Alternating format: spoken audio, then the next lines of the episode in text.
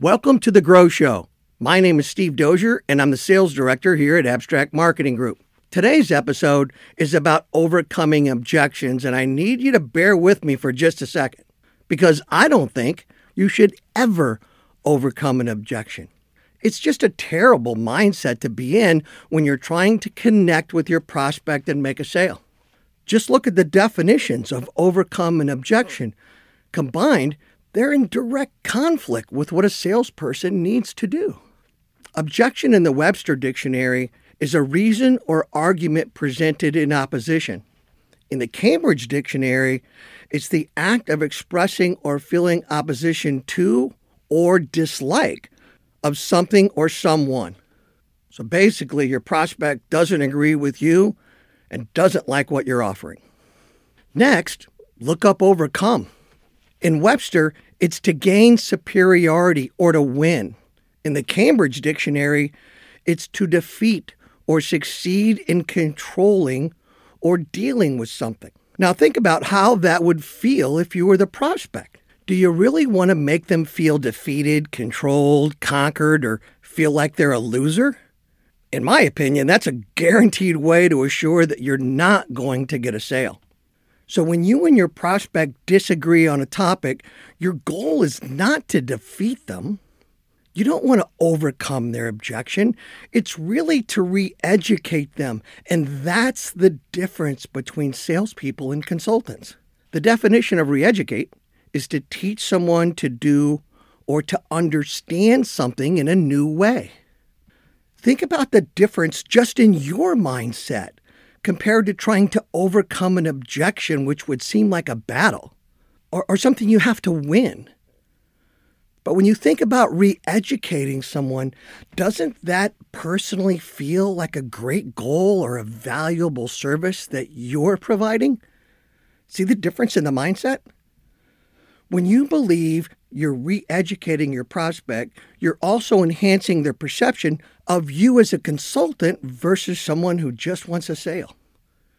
You're providing insight. You're giving them something new to process that they didn't have prior to your discussion. There are a few things you need to consider in order to successfully re educate a prospect. Now, first and foremost is never, I mean, never try to re educate immediately after the objection is brought to your attention.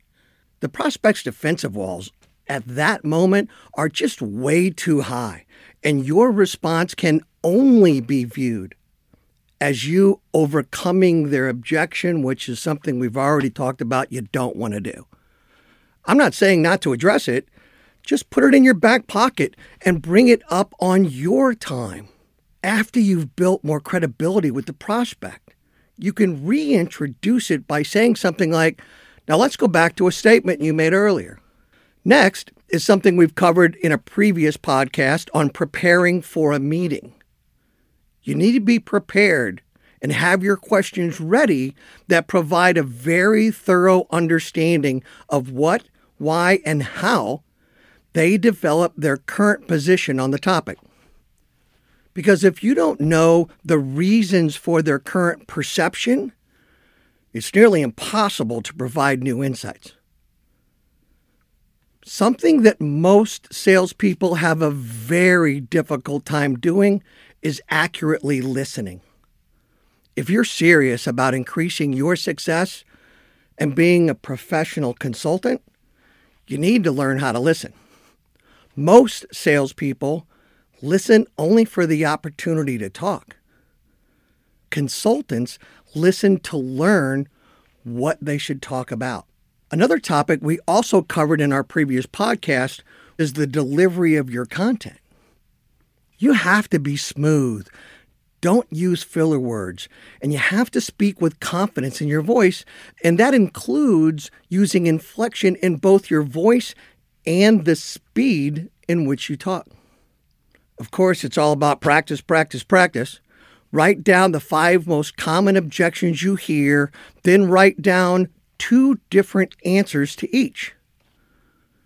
Now, practice delivering them over and over again until you can confidently deliver them as a professional consultant.